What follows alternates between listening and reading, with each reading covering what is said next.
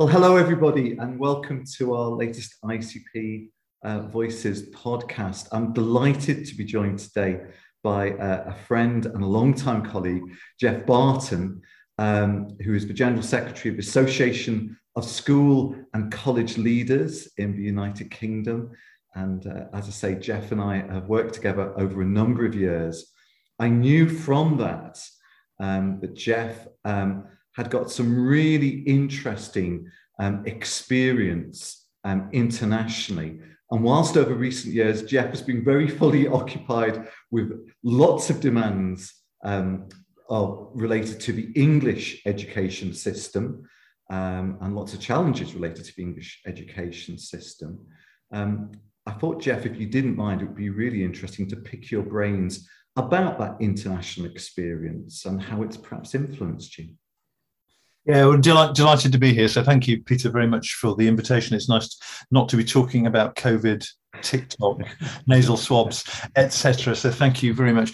Yeah, so I, I was uh, a head teacher for 15 years in East Anglia. East Anglia uh, is distinctively, this is generalization, but distinctively, it's a pretty white, pretty monocultural part of the UK we had become a specialist school in around 2003 and we specialized in sports and what we saw there was what those great independent schools had always seen that success on the playing field goes hand in hand with success academically etc and so we had a, a rich program of extracurricular work but in particular we wanted to emphasize student leadership.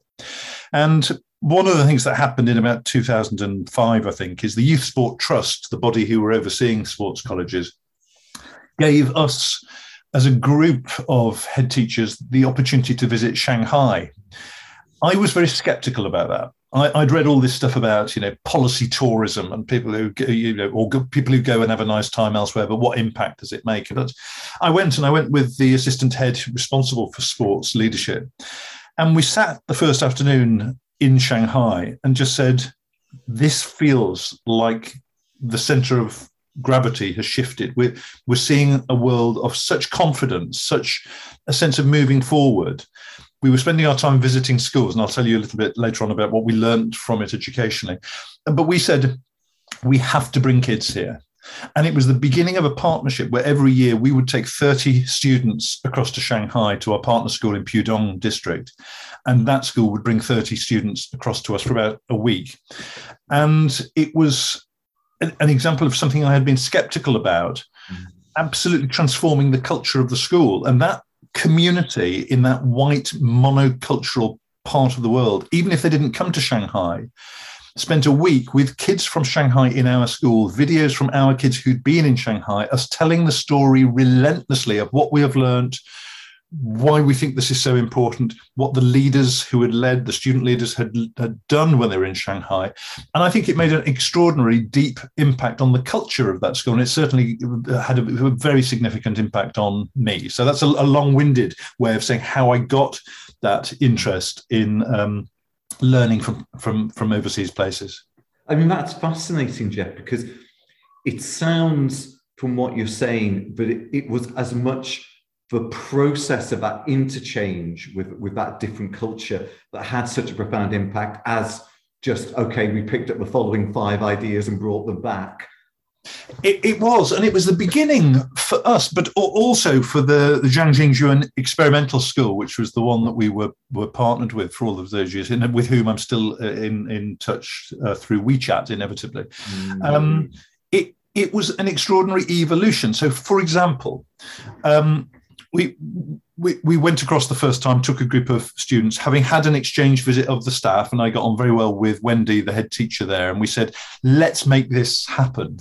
Um, and it was part of her vision that she was able to persuade the authorities that actually sending those young people to our particular bit of the UK, which nobody particularly knew about, I suspect, in China, it was her vision that made that happen. Now, the interesting thing, after they had visited our school, and what, like, like, you will, Peter, and like lots of people listening, will know that what you do in your school is you try and make it visually an embodiment of your values. So, in other words, you put signage, mottos, proverbs, pictures. So we had pictures of the young people and all this kind of stuff, which we would just take for granted here. When we visited the second time to that school in Shanghai, they had transformed the look of their school.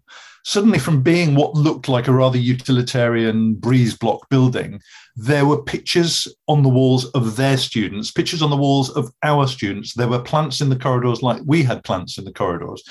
And although this all sounds terribly trivial in one sense, for us, we had always thought that you wanted a school to to, to, to, exemplify the humanity and to celebrate the young people in the school. And seeing that then being mirrored in a school, in a culture where I think that had not been part of it, is a tiny and, in one sense, trivial example of how they were learning from us and we were learning from them. So we then started, we noticed the second time we'd gone that they started putting table tennis tables around every space and pianos so that young people were now suddenly uh, uh instead of just being outside playing, they were doing stuff. The extracurricular had moved inside. They transformed their dining hall. So they were playing music at it. So we started doing that. And it was a funny kind of mirroring of how we were learning from each other's culture, including pedagogically, which we might come to in a second. So it's not just the trivial stuff, it was fundamentally, we rethought some aspects of our teaching because of that partnership. But you're right, it wasn't like there was a kind of quick tick list of, oh, right, here's five things we'll bring back. It was an ongoing dialogue and learning from them. It's one of the richest, most important things I think I, did in my headship.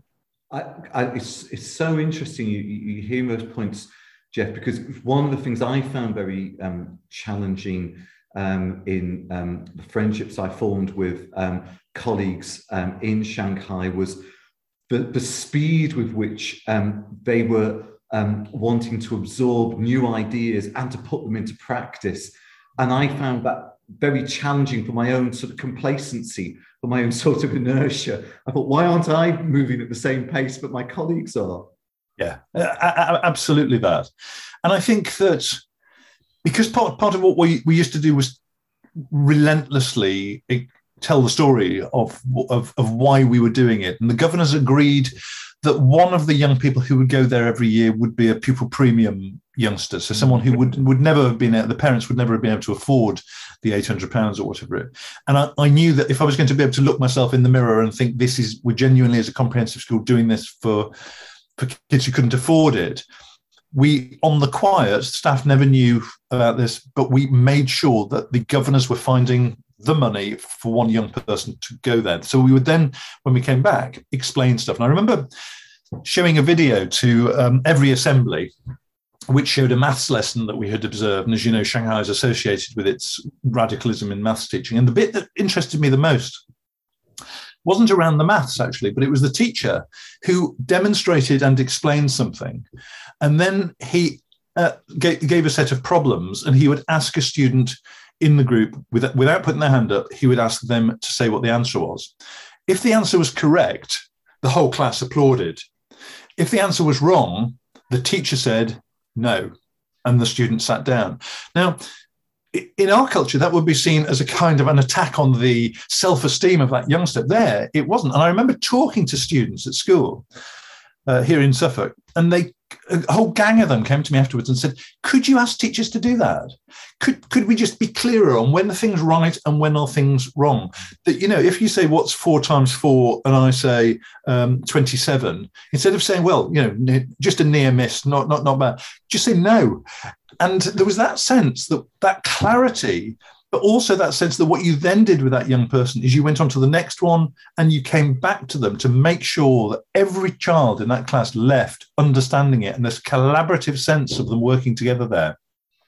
Really interesting. And our maths team started to change the way in which they used language and the way they responded to questions as a result of us having explored something there. So you can see it starts moving you into more interesting pedagogical areas because that, that's really interesting. So it sounds as if the pedagogy, the pedagogical learning, wasn't so much um, take these three ideas. It was more like a dialogue that, that sort of shifted everybody. It was almost like a shared construction of new ideas between the two, the two groups.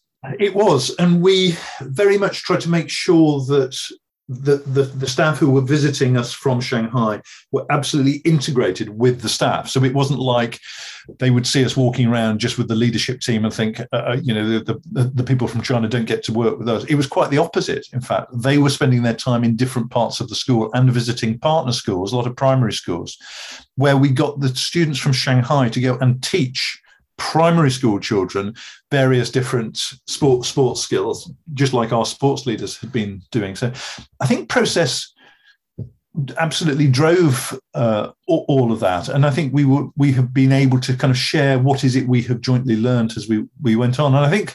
You know, I'm now in, in a very different position, representing 22,000 leaders. But one of the things we have just done as an association is publish our blueprint, mm. which basically says, look, we've got a good education system in this country. It's it's good if if you're particularly from a certain background, but for some young people it doesn't work. So what would you need to do to make it work? And one of the ideas I think we have lifted directly from Shanghai through me endlessly banging on about it. And it is the idea that if you're a teacher in Shanghai, particularly at the school that I visited all the time, the maximum teaching time you did was 50%. The other 50% wasn't just free time. It wasn't just for you to get on with your own marking. Built into that was you working with another colleague in your own school, planning and assessing. But it was also once every fortnight working with colleagues in another school, planning and assessing. Now, as you know, what we tend to do in our country is we push training to the ends of the day or the ends of the week or to the ends of the term through training days. This had it bedded in. So, as a, a development for you as a teacher, that was what you were doing as part of your daily cycle. And what we're suggesting as one of the ways you move a good system to an outstanding one is you trial as a government in your most challenging, let's say, coastal towns, giving more non contact time and building mentoring in for, for all of those classroom teachers and seeing if that does two things. It helps young people to learn better, but it keeps the kind of people you would want in those more challenging areas staying longer. And I think there, there's a com- complete and direct link from something which is a, a given in Shanghai, but could be something which is transformational in our own culture. It's fascinating because um, I think that is one of the challenging things, isn't it? Taking ideas from one culture and moving them into a slightly different culture that one has to appreciate all of the different factors that have led to it working in that particular context. Um, but it does sound like um, I hadn't fully understood the way in which that idea, which I thought was very powerful, went back directly to your experience um, in Shanghai, Geoff. So, uh, but I think you're, you're, you're, equally that it is a very important point. It's Dylan Wiliam who talks about policy tourism, the notion that mm. because they do X in Finland, if we bring that into our country, it will work. So, you know, just to take a, a specific um, reflection in terms of that. Partly, I think what happened wasn't that we were seeing ideas and thinking, let's copy that. Partly, it was taking back to our principles and values. So there was one year I, I went to Shanghai about three three times, I think. Uh, so it wasn't always me taking groups there, but over ten over ten years, I went three times. And in the last of them, I went because they had asked if I would speak at a conference. In my last year of headship, and they had the director of education for Shanghai on before me, and he stood on the stage saying, So, what do we in Shanghai need to learn in order that we can have the same commitment to the arts, to independence, to teamwork as they take so much for granted in the UK. Now, that was at the very time when it felt like a lot of those principles were being dismantled in the UK.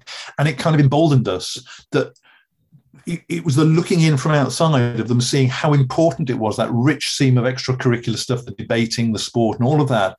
We absolutely fought to keep all of that going. And now that's not because we were seeing it in Shanghai, it's because it made us realize there was something distinctively special in what we were doing here.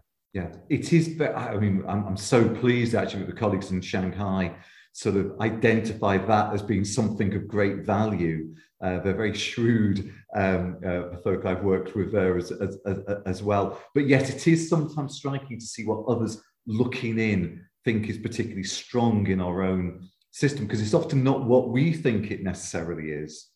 Um, and that's where I think, you know, I think that the, the Dylan Wiliam caution around policy tourism, there was a, a Saturday morning, I remember us walking around uh, heading into um, uh, Sh- Shanghai's kind of shopping district with, with our students, and we bumped into some of the students from um, the the partner school, and I said to them, "So wh- where are you off to? You into the shopping mall or what?" And this boy said to me, No, I'm going first of all for my extra maths lesson, then I'm going for my physics lesson, and I'm going for my violin lesson.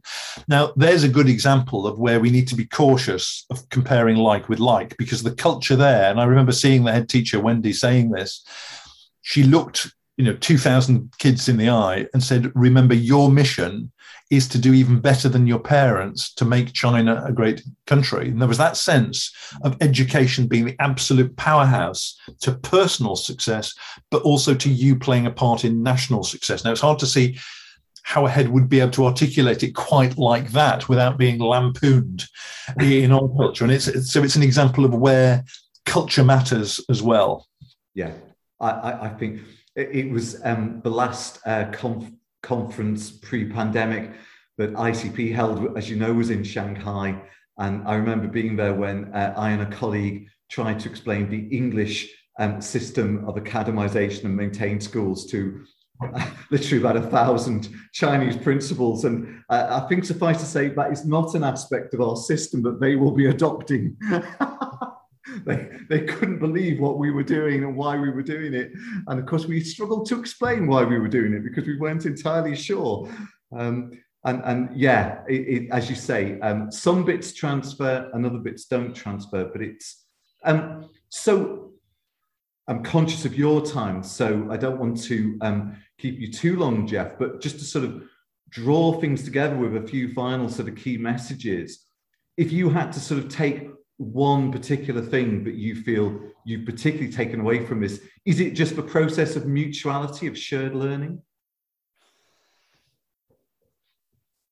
I think partly what it is, actually, and this will sound very cheesy, and Peter, who knows me, won't be surprised that Geoff does something says something cheesy, but well, let, let, me put it this way. One of the things that happened as a result of that Shanghai project getting lots of interest and got noticed is we were invited, uh, believe it or not, to go to Iraq and to take some students to Iraq. We were the first school, as I understood it, who took young people. This is before ISIS and so on. It was back in 2011, I think. And we took a group of seven, just seven students to do sports leadership in Iraq. Now, you were seeing a very different culture there, and you were seeing schools where there were not sufficient places for the number of young people. So you'd have half the, the school in in the morning, then they'd leave, and sometimes a whole new set of teachers would arrive in the afternoon, a whole new set. What I saw from that, and I saw it in Shanghai, and I see it in the new Secretary of State, whose family is from Erbil, the place in Iraq where we were visiting, is a sense that whatever the adversity and the lack of resources, the story of why education matters is so important. And there's something culturally that we need to reclaim around all of that. And you all know, Peter, that one of the things that ASCL has talked about is the forgotten 3rd mm-hmm. The young people who, after 12 years, leave school without the dignity of achievement there. And I think that resonates with me, not just because I think it is a terrible indictment of a, of a system for those young people not to be able to hold up a qualification and say, look how well I've done. But it's also an indictment of one of the biggest economies on earth if education is seen to have such collateral damage. And just seeing that Shanghai, that maths teacher wants every single one of those kids in every single lesson to leave having demonstrated they know stuff. Seeing in Kurdistan that however grim some of the facilities were, those kids were hungry for knowledge. We have to have that same sense of mission. And I do think there's a sense with Nadim Zahawi, uh, who I spoke to on his, on his first day about this this stuff because he has a great story to tell, and I think us being a bit more confident about what we're doing well, being more open minded about what we could do better, which is what the blueprint tries to do. That for me would be a great personal legacy of what I've learned from our international work, but would also allow us to have done that thing I talked about earlier, learning from other people gazing in on us at where we go next, if that makes sense. That I mean, that is a tremendously powerful note to draw these thoughts together. I have I have got to say, the new Secretary of State is a local MP um, in, in, my area, and he has exactly that reputation amongst local school leaders. Of, of, regardless of the type of school or the phase or whatever, he just cares a lot about education. Yeah. And you, your your iteration of that backstory makes that even clearer. Um, so I think on that hopeful and positive note for the future. Geoff, can I thank you so much? As always, I found our conversation both informative and inspiring. And um, I, I, know that leaders around the world um, will really be fascinated to hear um, what you've shared. Thank you again, Geoff. Thanks ever so much. Great pleasure. Thank you. Thanks for inviting me.